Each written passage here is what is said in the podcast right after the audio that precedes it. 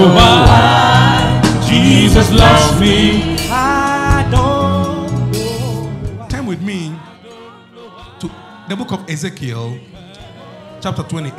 I want to show you how iniquity entered God's kingdom, or how iniquity, sin, rebellion entered the universe. Ezekiel chapter 28.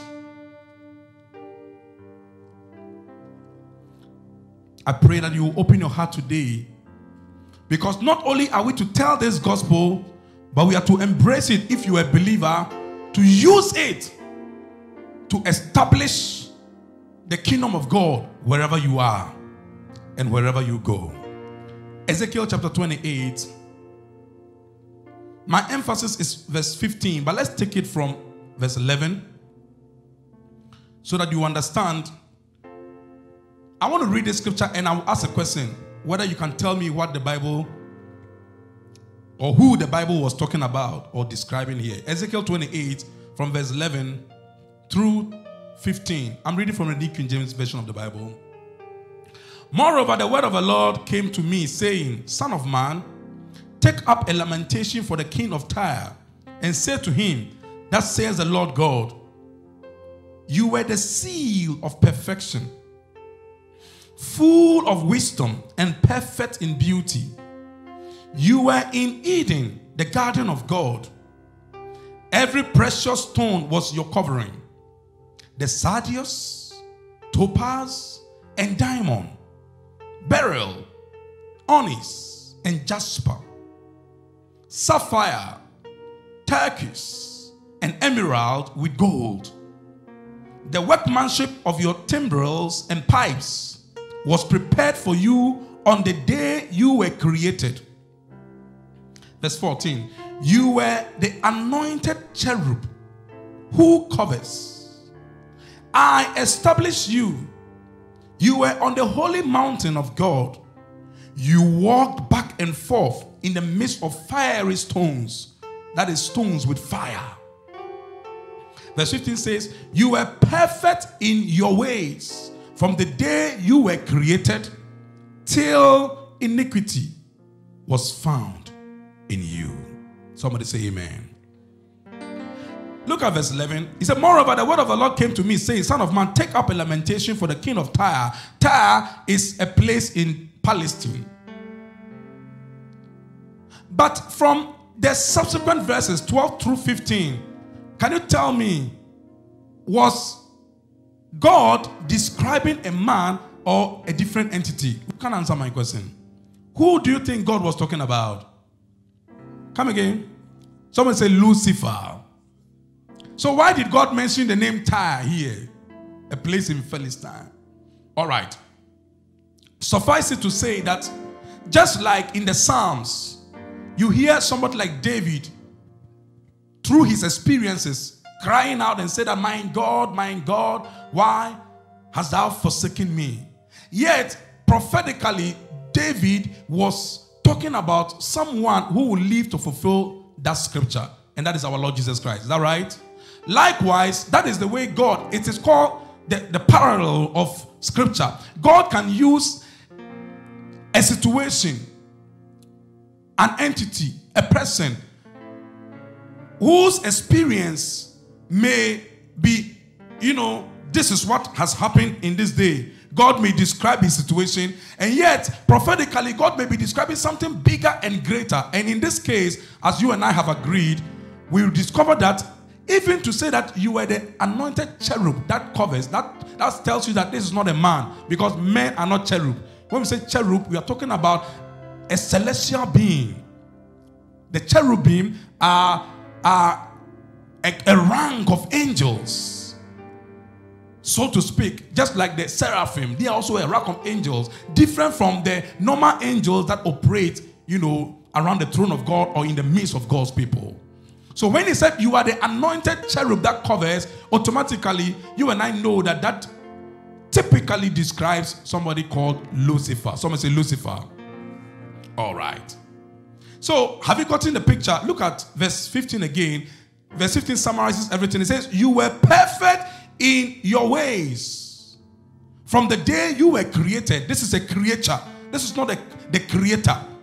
It's a created being. You were perfect in your ways from the day you were created till iniquity was found in you.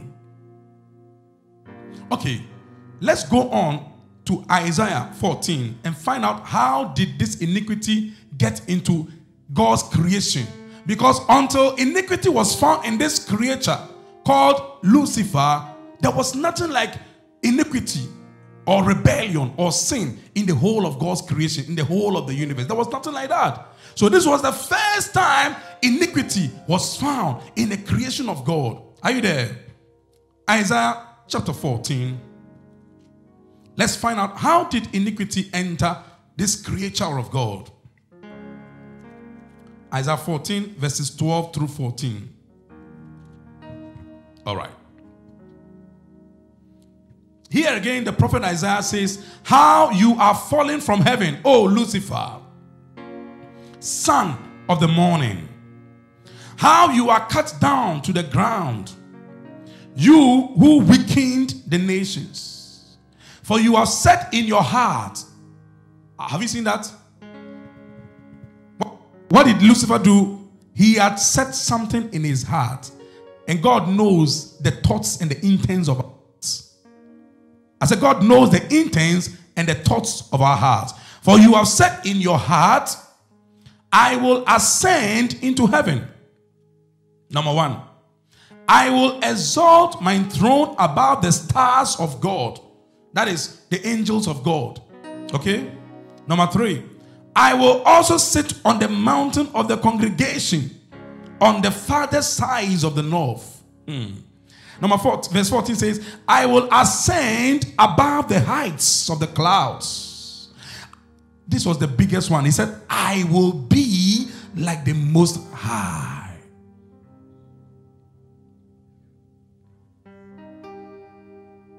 Verse 15 says, Yet you shall be brought down to Sheol, that is hell to the lowest depths of the pit. Hallelujah. When you read on and on and on, you will see a further description of this creature called Lucifer. This was how iniquity was found in Lucifer. This was God's creation.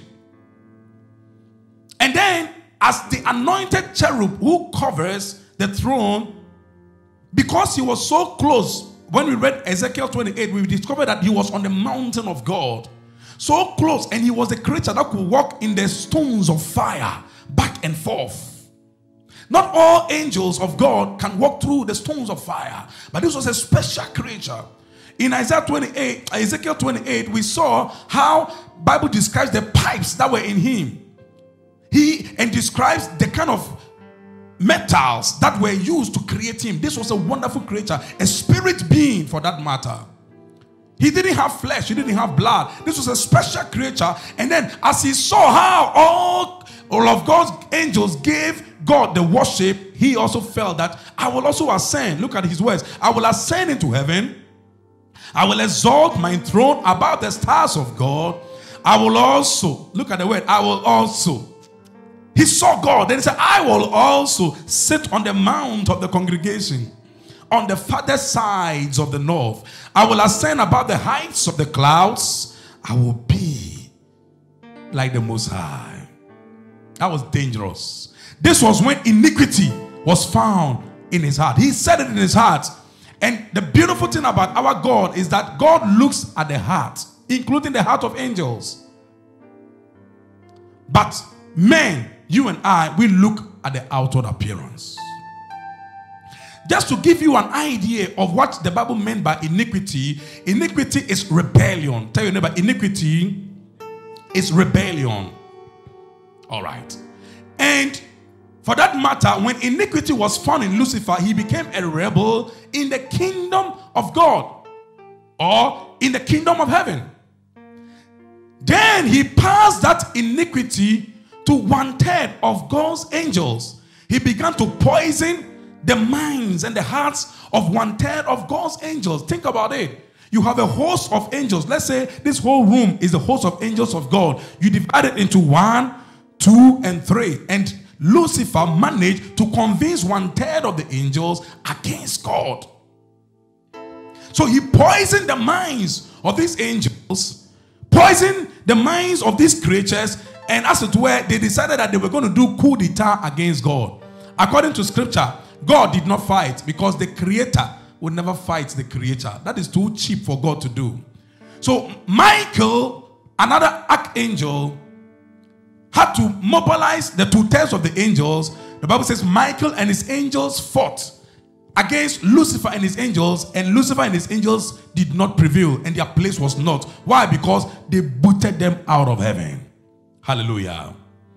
Now, listen.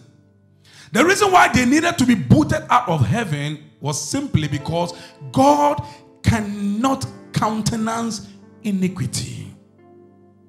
God cannot what? Countenance. He cannot behold. It's just like every one of us here, we can all tell what we cannot tolerate. There are some things that you just can't tolerate. It just puts you off. It it does something to you that will irritate you, that can even make you vomit if care is not taken. Am I saying the truth? All of us here. Likewise, God, the creator, he bears all things. He bears with our iniquities, he bears with our infirmities, but he cannot countenance there is no way, if there is even an iota of rebellion, of iniquity, of sin in his kingdom, he cannot countenance it. Can I tell you why? You see, we look at the outward appearance, so we don't even know what God is actually describing. But suffice it to say that under the law of Moses, God made us aware, at least to give us a glimpse, an idea of how this rebellious nature, this sin nature, this iniquity looks like.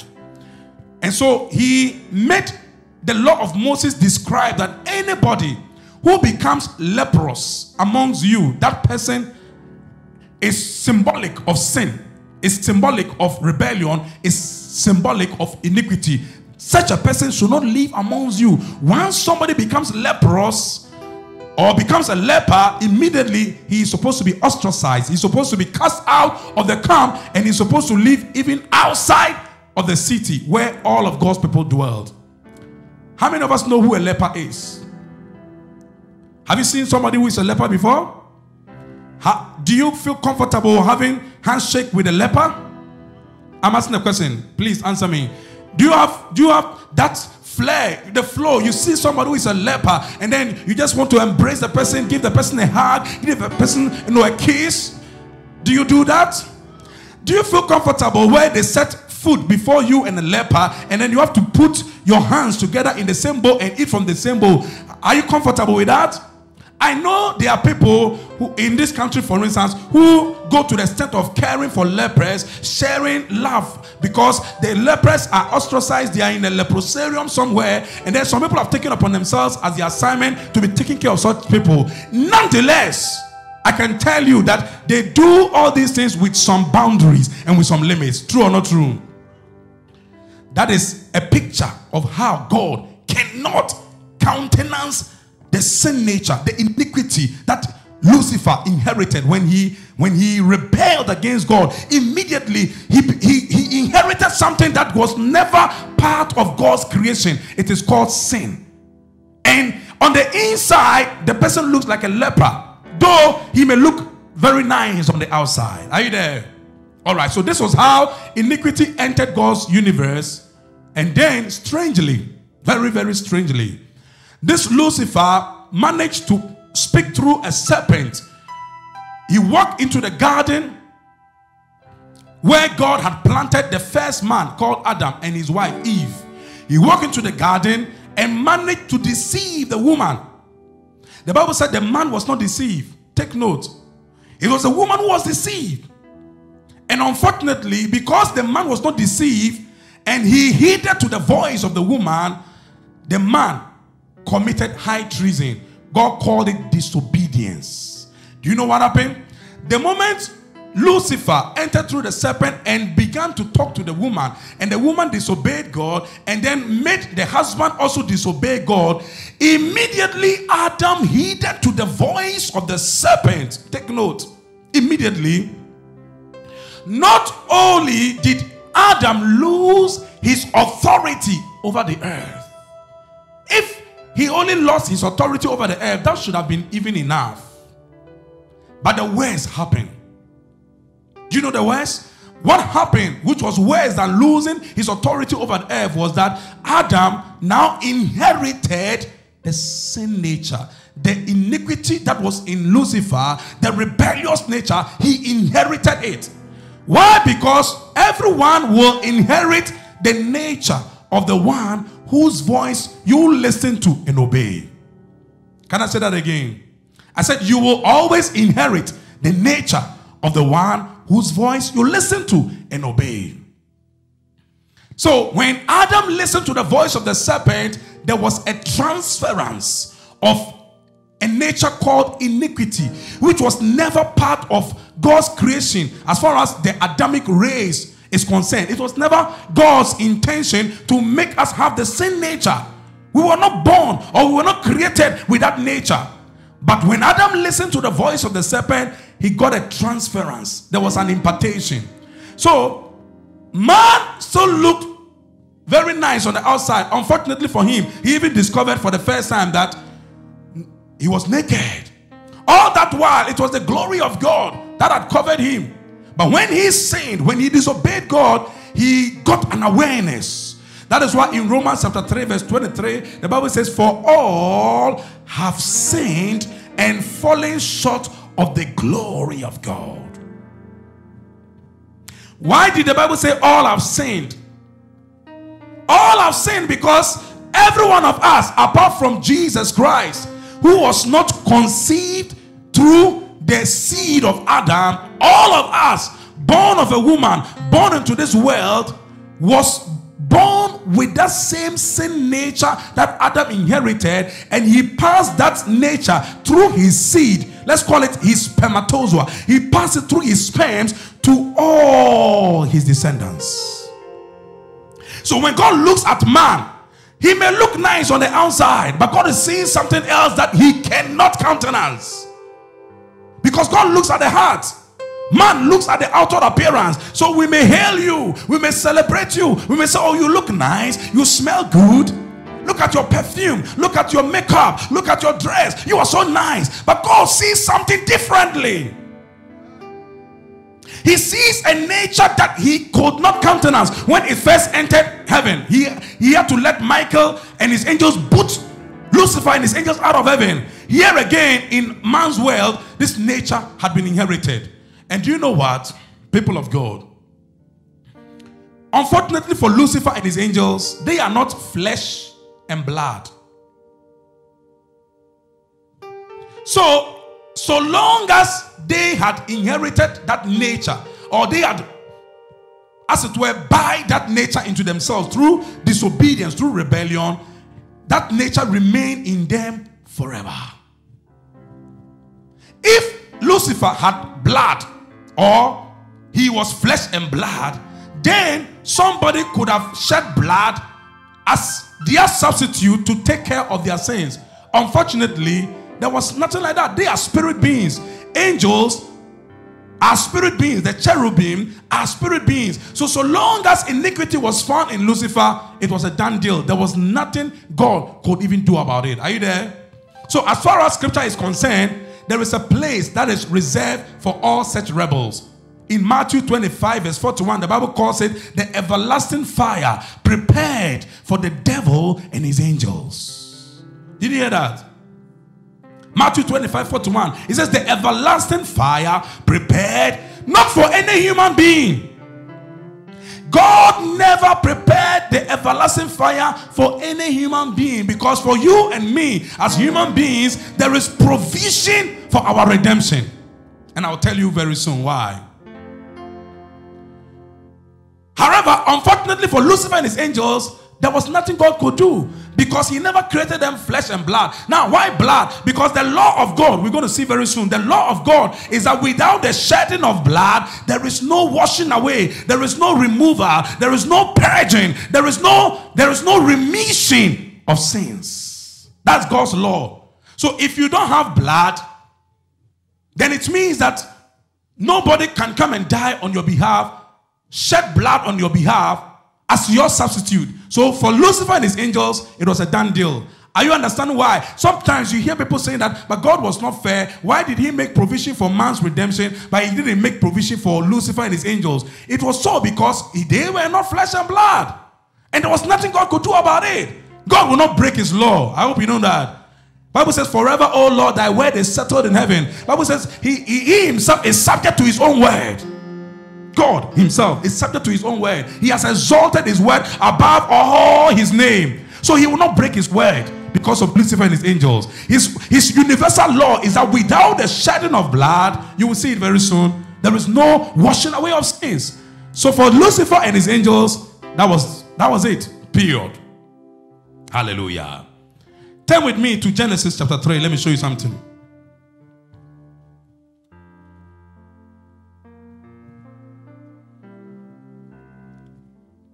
In Genesis chapter 3, from the beginning, you can read from the beginning later on. But let me take it from verse 21. What happened from verse 21 through 24? This was when Adam and Eve had disobeyed God and sin had entered their world.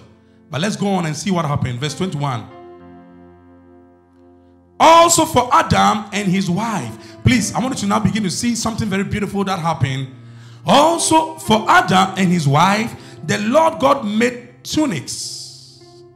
Other version says what? Coats. Is that right? Coats of skin. That is animal skin. Take note of a revelation I'm going to show you very soon. God made tunics of skin and clothed them. Hmm. Then the Lord God said, Behold, the man has become like one of us to know good and evil. And now, lest he put out his hand and take also of the tree of life and eat and live forever. Therefore, let therefore the Lord God sent him out of the garden of Eden to till the ground from which he was taken. So he drove out the man, and he placed cherubim at the east of the garden of Eden and a flaming sword which turned every way to guard the way to the tree of life. Somebody say amen. What is scripture revealing here? Watch something. Bible says that God do you think God was so much concerned about covering the nakedness of Adam and Eve as much as covering something else? I want to show you something that happened. Right from the beginning, God wanted to show mankind that because he cannot countenance the sin nature, you see, what business had God got to do with the nakedness of man? That was not what God was looking at. Although we are made aware from the scriptures that he made coats out of animal skin and covered them, it was for the benefit of man for him to have his nakedness covered. But there was something more that God wanted to cover, which was the sin nature that man had inherited, which God cannot countenance. So when he killed the animal, listen, when he killed the animal and covered Adam and Eve with the skin of the animal, there was something else that God had in mind. The blood of that animal had to cover the sin nature because without the shedding of blood, there is no remover. But in this case, animal cannot be a substitute for man. So at best, okay, even if it will not remove the sin nature, let the blood of animal cover the sin nature because I cannot relate with you if you have that nature. That's what God was saying to them. Are you there? There was no way God could connect with man again because of that which he had inherited the sin nature, the rebellious nature. Just like you and I will find it difficult to relate with somebody who is a leper at close, intimate fellowship. It's very difficult. So, the revelation in verse 21 is not so much about just being clothed or their nakedness being clothed, but as much as the sin nature being clothed with the blood of the animal. Please, are you following me? All right. Number two, in this same set of verses in Genesis 3 21 through 24, the Bible says God drove them out of the garden Because he said, Behold, man had become one of us. That is the Father, the Son, and the Holy Spirit talking here. And for him not to go ahead and eat of the fruit of the tree of life, let's drive him from this garden and let's send cherubim with flames of swords which are flames of fire to guard the tree of life so that man will not go ahead to eat of the fruit of the tree of life because when man eats of the fruit of the knowledge of good and evil the fruit of the tree of knowledge of good and evil he inherited the sin nature from lucifer now if man had gone ahead to eat of the fruit of life bible says that he would have lived forever and if man lived forever it would have meant that he would not be able to die. And if man could not die, that means he will never have a substitute to die on his behalf. Are you there? So the reason why God had to drive them, sometimes God drives us. He will drive you. It everything God does is born of love. Even when he is driving you crazy, come on, move, move, move away from here. It seems like, why is God doing that? But it was born of love. The Bible says God is love. Hallelujah. I said, God is what? Love. So, right from the beginning in the garden, we see the love of God demonstrated. It may seem harsh, it may seem like this is so strong a punishment. Why is God driving them from the garden of Eden? So that they will go and, and do hard labor. But it was love, so that man could die and if man could die, then he can have a substitute who will one day come and die and provide the equivalent blood that will remove the sin nature. Please, are you following? If you are clapping, let's clap to the Lord Jesus Christ. Because his love is beyond human comprehension, I'm telling you. All right. Okay, to confirm what I'm telling you in Genesis chapter 4, you don't need to turn there. In Genesis chapter 4, we see the first two sons of Adam and Eve. What are their names? What are their names, people of God? Cain and Abel. The Bible says Cain was a tailor of the ground. He was a farmer who farmed, you know, on plant products. And Abel was a cattle rearer or somebody who reared animals. Now, what made Cain and Abel decide to offer sacrifice to God. If not for the fact that though scripture is silent about it, if not for the fact that God must have instructed Adam and to all his descendants that hey, I cannot countenance this sin nature. You are looking at the outward, nothing seems to have changed to you. But when I look at you, I see something different. So, from time to time, provide animal blood that will cover the sin nature until the best substitute that is Jesus Christ. Until the best substitute comes one one day to remove the sin nature. So until the best substitute that is Jesus Christ comes continually offer animal sacrifices. I believe that was the instruction God must have given Adam and his wife and then his their children Cain and Abel. So lo and behold God expected sacrifice from these two. Then the Bible says that in Genesis chapter 4, Bible says that Abel offered animal sacrifice and God was pleased with the sacrifice. But Cain decided to offer fruits from his farm. Instead of taking an animal, shedding blood, he did something else. And the Bible says God was not pleased with the sacrifice. Are you there? Simply because that was disobedience. God wanted the sin nature to be covered. You cannot cover the sin nature with fruits. It must be blood. Now, so it, it went on and on and on. You know, Cain killed Abel and all that. Somewhere along the line, God found a man called Moses.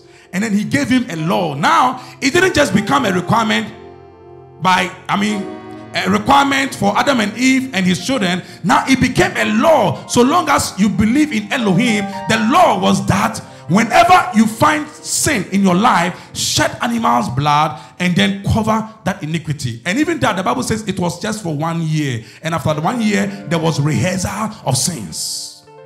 So all throughout the period of the law, uh, the law of Moses, animal blood was shed.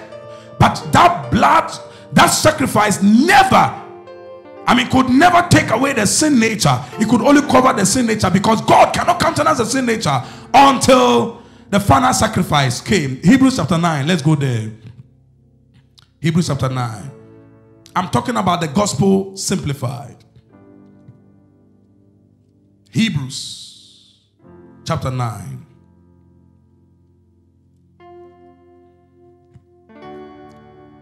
I wish that we could read the whole of the chapter of Hebrews 9, but because of time, you can take time and read it yourself. But let me take from verse 22 through 26. Hebrews 9 22 through 26 says, And according to the law, almost all things are purified with blood. And without shedding of blood, there is no remission. Have you seen that scripture? According to the law, almost all things are purified with blood. And without shedding of blood, there is no remission. Verse 23. Therefore, it was necessary that the copies of the things in the heavens should be purified with these, but the heavenly things themselves with better sacrifices than these. 24. For Christ has not entered the holy place, places made with hands, which are copies of the true, but into heaven itself, now to appear in the presence of God for us. Not that he should offer himself often, as a high priest enters the most holy place every year with blood of another. He then would have had to suffer often since the foundation of the world. But now, once at the end of the ages, he has appeared to put away sin by the sacrifice of himself. Somebody say amen. Did you see that? He says, But now,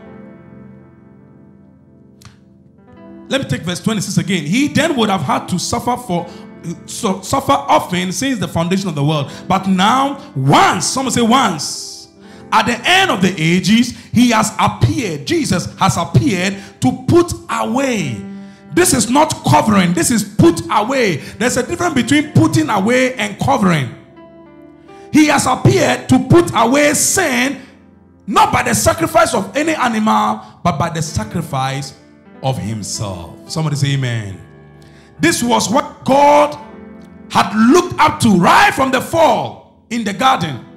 When man sinned, God provided blood to cover their sin by covering them with animal skin. But God was actually looking at something greater than just covering their nakedness. He covered their sin nature because He cannot countenance that nature. And throughout their growth from Cain and Abel through the law of Moses, it had been the shedding of blood, the shedding of blood. But all these bloods that were shed could not take away, it could not put away the sin nature. It could not remit, it could not remove, it could not wash away the sin nature. Hallelujah. Please, are you following me?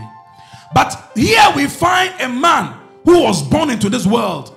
He was conceived by the Holy Spirit planted in the womb of a woman.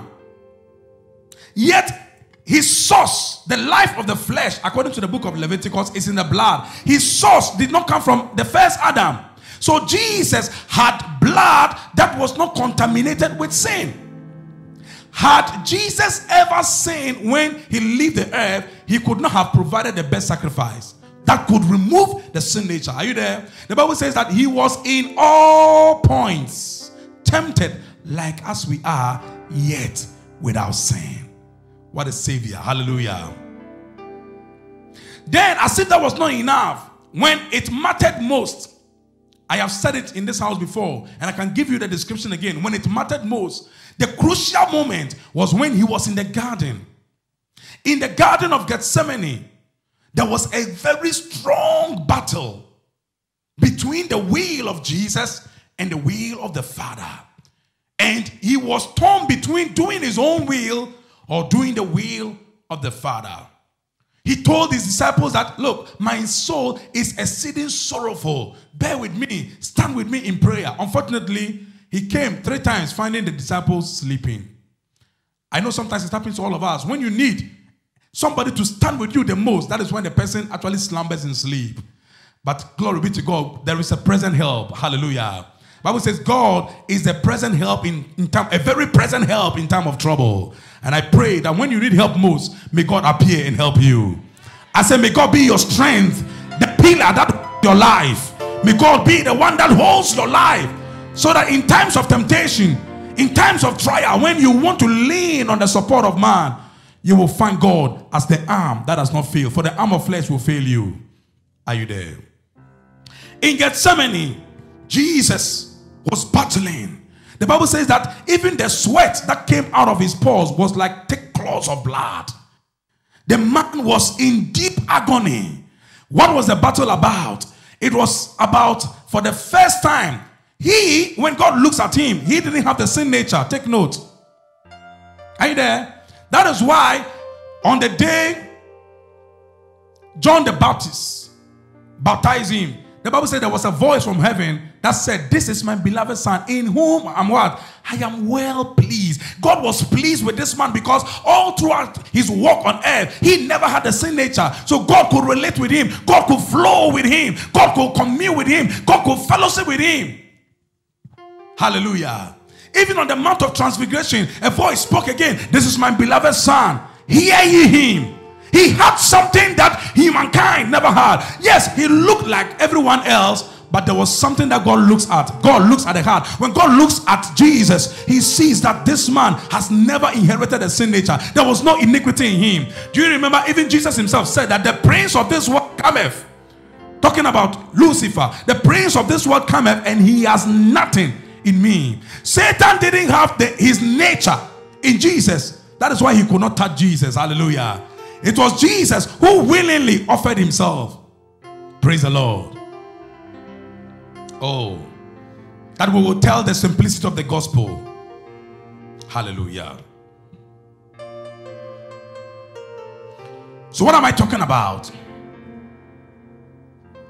Jesus Christ was in Gethsemane, and then he said, Father, if it is possible, hmm, brother. And I'm telling you, this one, the Bible says God did not spare him. The father had to keep quiet. If it is possible, it is like what I just described meeting somebody who is a leper, okay, and then embracing that person, or even possibly the person washes his hand, okay, or washes his body and gives you the water out of the washing and say, drink it. Will you be comfortable with that? Please answer my question. Do you know what Jesus Christ was going to drink into his spirit? He said, If it is possible, let this cup, I have been drinking all kinds of cup from all kinds of cup, but if it is possible, mm, let this cup pass over me. Then he said, Yet not as I will, but your will be done. The father didn't say anything. He went to the disciples, they were in deep, Bible said they are falling into deep sleep. Then he said, Wake up, wake up. This is the hour of sorrow, and you are sleeping. I said, Stand with me in prayer. They didn't hear anything. Can't you even watch with me for one hour? They didn't hear anything. The Bible says he went back to prayer and fell on his face, on his knees, and prayed the same prayer Father, if it is possible, let this cup pass over me. The father didn't say anything. But if, he said that, if it is possible, let this cup pass over me, but not as I will, but let your will be done. He went back to the disciples, they were still sleeping. He said, Hey, you are not standing with me. This is hour of temptation. And there's nobody standing with me. He was alone. The third time, the Bible says he went into prayer again.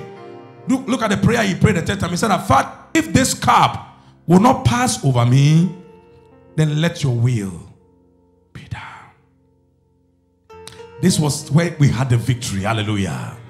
I said, This was where you and I came in. The Father prevailed over his Son. God's will was that Jesus Christ will carry into his spirit for the first time the sin nature. He was born without sin. He didn't come through Adam's lineage. So he didn't have that nature Adam and inherited had inherited from Lucifer. He didn't have it. He was conceived by the Holy Ghost. When the angel spoke Mary The word that in, the angel Gabriel spoke to Mary, the Holy Ghost took that word, okay, and planted it in the womb of Mary. Are you there?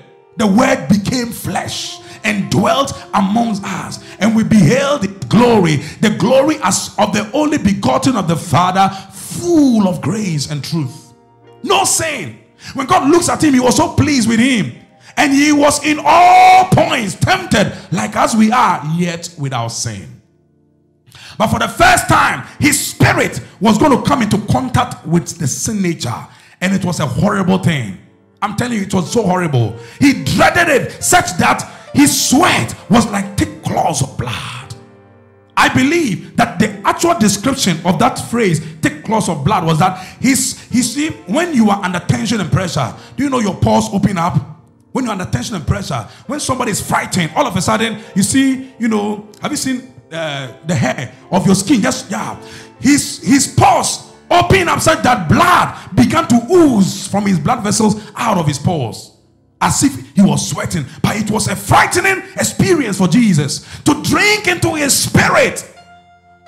And the strangest thing about it is that he offered himself through the eternal spirit, according to scripture. The same Hebrews chapter 9. He offered himself through what? The eternal spirit. So what he did was for eternal generations, from the first Adam to the last but one Adam, who is not yet born because he died as the last Adam. So he was to carry into his spirit all of our sins. Think about it. The Father allowed it. So when he carried my sin and your sin on the cross, it was now possible for him to die. The Father turned his back on him because the Father cannot countenance the sin nature. But people of God, there was a hidden agenda. Someone say there was a hidden agenda. The Bible says, if the princes of this world had known this, they would not have crucified the Lord of glory. They would not. There was a hidden agenda. When they pierced his side, when they put the thorn, the crown of thorns on his head, when they were beating him up, all the blood that was shed, the blood from his palm, the blood from his feet, the blood from his side, all the blood that was shed was that powerful, that efficacious, wash away the sin nature. So when he died our death, because he carried the sin nature, he descended to hell. And what we should have gone to hell to suffer forever, the Bible calls it everlasting fire, prepared for the devil and his angels. We should have gone to hell, and from hell, we should have gone to the everlasting fire, just like Lucifer and his angels. Are you there? We should have. But he went into hell and there was a battle. Because he had a sin nature he was to suffer in hell. But after he provided that blood that was efficacious so powerful to wash away the sin nature after the sin nature was washed away what else? The man has paid the price. So bible says he was justified hallelujah and was raised back from the dead. Somebody put your hands together to the lord. Oh glory to god my God, my God. Hallelujah. So, do you know what happened? Jesus Christ, because he carried my sin and your sin, died death and your death, and went to hell in my name and your name, legally, take note of what I'm saying, legally, Jesus has saved all of humanity. Legally. Legally. In other words, when God looks at man, something has been provided that doesn't just cover the sins of man, but actually is efficacious to remove the sin nature. This one, you can't try any detergent. The blood of animals could cover the sin of man. But the blood Jesus Christ does not just cover, it removes. Someone say it removes. Are you there? You may try any detergent, I have been saying in this house, you try Yas. I hope you know Yas. Or Ariel. Or So Clean. Or Omo. Or Acacia. Or any detergent that matter. I don't know which detergent that you use. It cannot wash away the sin nature. But there was something greater. The blood of Jesus Christ. Someone say the blood of Jesus Christ. The blood that speaks better things than that of Abel. Jesus shed his blood, and that blood was that efficacious to remove the sin nature, to wash away the sin nature. So if you hear this good news, that is why we call it gospel. If you hear this good news that Jesus has paid the price for you and me, he actually took my place, died my death, went to hell in my name. If you hear this good news and you believe, the Bible says, once you believe, you are made right with God. Are you there?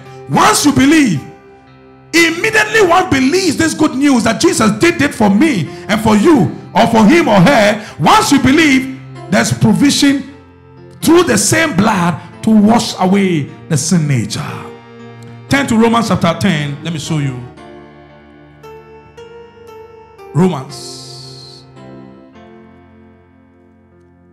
chapter 10. We must tell this gospel to the ends of the earth. Romans 10 9 and 10. The Bible says that if you confess with your mouth the Lord Jesus and believe in your heart that God has raised him from the dead, you will be saved.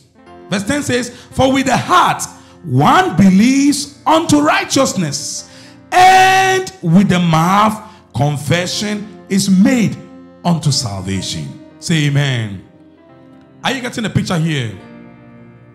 Once you hear the gospel, or once you tell the gospel and somebody hears this good news, that, oh, look, why are you struggling? Why are you trying to impress God with your righteousness? Why are you trying to make it look like what you're doing is what will end your salvation? Once the person gets to know that there is provision made for his or salvation and he believes that gospel, the Bible says, with the heart, once the person believes with the heart, he is made right with God. The heart, man believes on righteousness. Are you there? I said, with the heart, man believes unto what? Righteousness. In other words, once you believe, the sin nature is washed away. But God doesn't stop. God doesn't stop there. He says, and with the mouth, confession is made unto salvation. Two things are happening here. First, with the heart, you believe, you are made right. And then with the mouth, confession is made unto salvation. What is scripture revealing here? What does the Bible mean by end with the mouth, confession is made unto salvation? I want to explain something. You see, the devil has managed to convince a lot of people, those who have heard the gospel and have never believed, he has managed to convince them that it's okay so long as you are not misbehaving, so long as you are not fornicating, you are not committing adultery, you are not, you know, living a life of drunkenness, idolatry, you are not doing all these things, but you are cool and collected. You're a nice person. You are always doing good. You are even building schools, giving scholarships, helping the poor and the needy. The devil has managed to convince a lot of people that their good works is what will save them. But, child of God, our good works never impress God. The Bible says that the righteousness of man is as what? Filthy rags. When we have done so much right in this world and we have not been made right with God on the inside, God is not impressed. Because God doesn't look at those things that we do, He looks at the heart. Once the sin nature has not been washed away, once the sin nature has not been removed, it has not been remitted, it has not been done away with, God is not impressed by your good works. What impresses God first and foremost is when one hears that God unlike animal blood, has provided his own blood. The Bible says we are purchased with God's own blood. Think about it purchased with the blood of God Himself. Once one hears that that blood has been provided for the purchase of man from sin, for the redemption of man, for the washing away of sins, and he believes, immediately he is washed on the inside. He's made right with God. The one who has not believed and who has not been washed, do you know what? This is the trick of Satan. Because the sin nature is still there, that person may not know that so long as the sin nature has not been washed away, he is still under the lordship of Satan. This is what the world must hear. Take note. I said, once the sin nature has not been washed away, you have not believed to be made right with God. You may be nice in society. You may even occupy big position in society, governmental position, political hierarchy. You may be a, a big man in the in industry of, you know, the banking sector or wherever.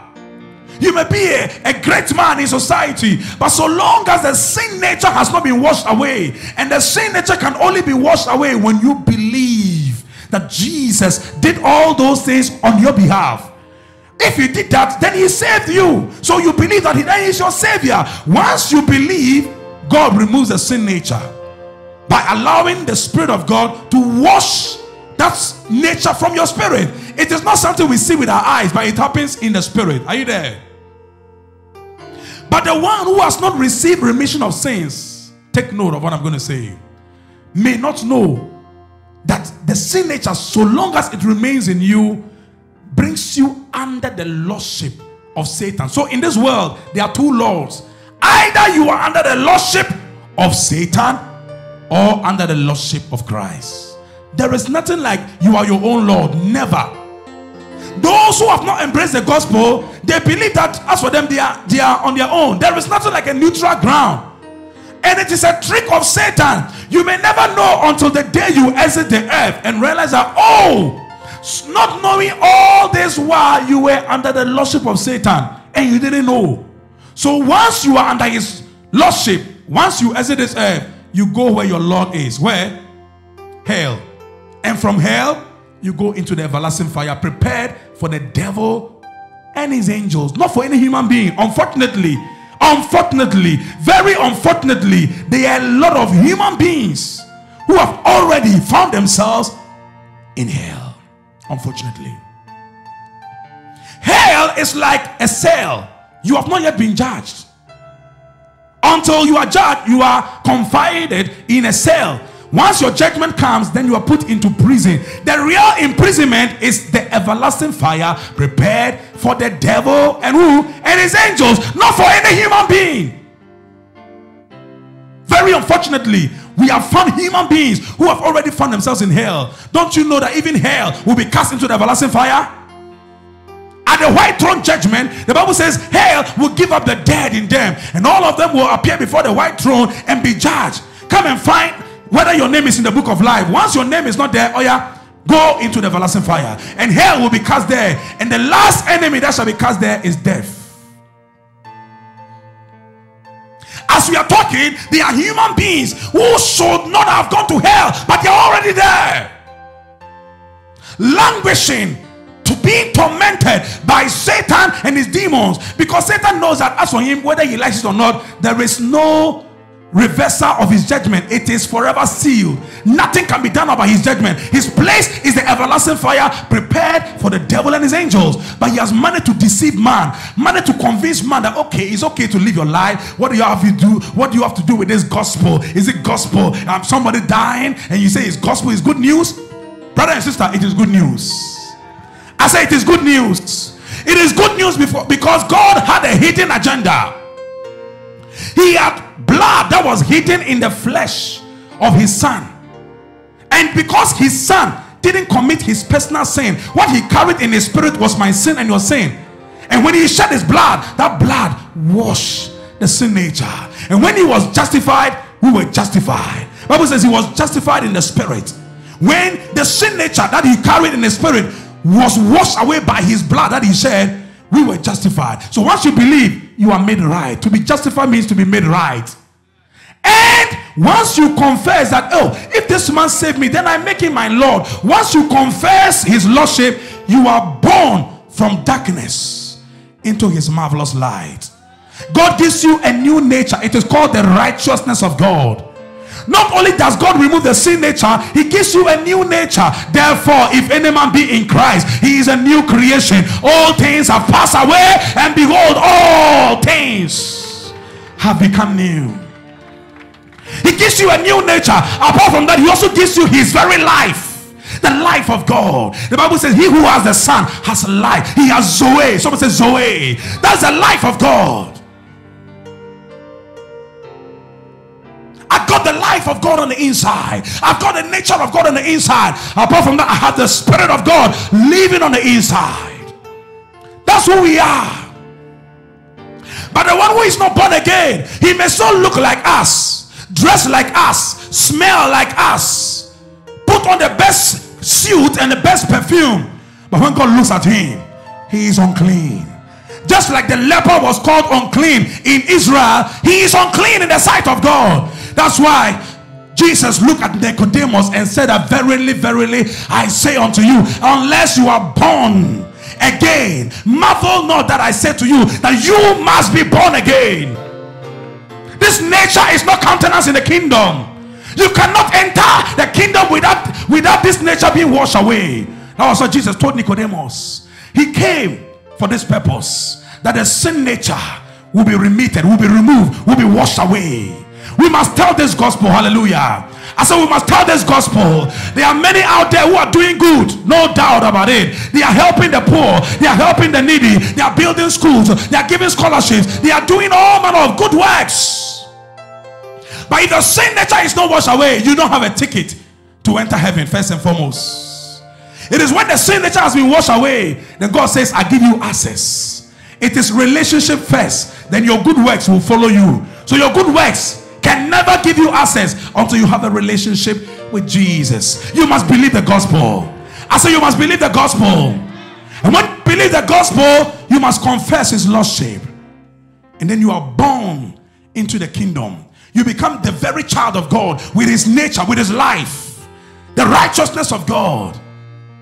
That makes you so holy on the inside, such that the Holy Spirit is even giving you to come and reside on the inside of you.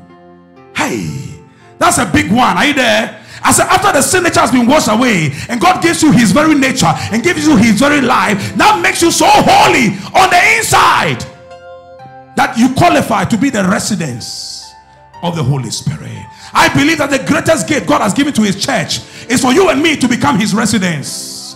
That we are we are the temple of the Holy Ghost. He lives on the inside of us. Out of our belly flows rivers of living water. Oh, Rabakanduri Masanda. We must tell this gospel, people of God. We must tell the whole world that the gospel is simple. You don't need to do anything to save yourself. He saved us by carrying my sin. He died my death. He went to hell in my name. That is enough. We must tell the gospel. The whole world must hear this because this gospel of the kingdom must be preached unto all nations, and then the end shall come. Let me end with this. For those of us who have received remission of sins, this is the greater part. A benefit the world doesn't have. Those who haven't received remission of sins yet. So long as you have received remission of sins, and as if that was not enough, you have received God's nature into you and God's life on the inside of you. Listen, it means that the root, the source, the cause of every trouble you have ever suffered in this world has been washed away. I said it has been removed. It has been what? Washed away. So when God looks at you and you are struggling, He wonder. That is why He tells us to renew our mind. Because your mind was not born again. It was your spirit that was born again. But He wants your mind to be acquainted with your new reality. That you have something on the inside that makes you more than a conqueror. When Satan brings a mountain, you just know that the mountain has no root. Therefore, you say, Mountain, be removed, and it shall go. This is the gospel. So, all our struggles are a mirage. A child of God. I'm, talk, I'm not talking about the whole world. I'm talking about a child of God. The thing you are struggling with, the thing you are battling with, the thing that you want, you want to remove your trouble by removing the fruits. It doesn't work like that. Identify that somebody has already removed the root so if the root is not there, then the fruit must not be there. So you can look at your trouble and say, Trouble? Jesus provided his blood. In First Corinthians 6 11, he says, You are washed, you are sanctified, you are justified. So if I'm washed, then if the root is not there, then any trouble that I'm facing, I command you go in the name of Jesus and it will obey. Today, before the close of this month, your situation will obey your command. That trouble that has been eating you up, now you will eat that trouble as bread. I'll prophesy to somebody this morning in the mighty name of Jesus Christ. In the mighty name of Jesus Christ. In the mighty name of Jesus Christ. This is the gospel, and we must tell it to the whole world that we are not like them. We may look like them on the inside, or on the outside. We may look like them because we all dress the same way. You may be in the same office, you may be in the same vehicle, you may be in the same community, dress like them, smelling like them, but on the inside we are different. Say, I am different on the inside. I have my sin nature washed away. I now have a new nature, the righteousness of God on the inside. I have the life of God on the inside. Above all, I have the Holy Spirit resident in my spirit. I'm more than a conqueror. Listen, we must tell this good news. Let the whole world hear that Jesus loves you. Hallelujah. The Bible says in Romans 5 8, God demonstrates his own love towards us in that while we were still sinners, he died. Christ died. So that through his shed blood, we can receive remission of sins. And then receive a new nature, the righteousness of God. And then receive his very life and then receive his spirit.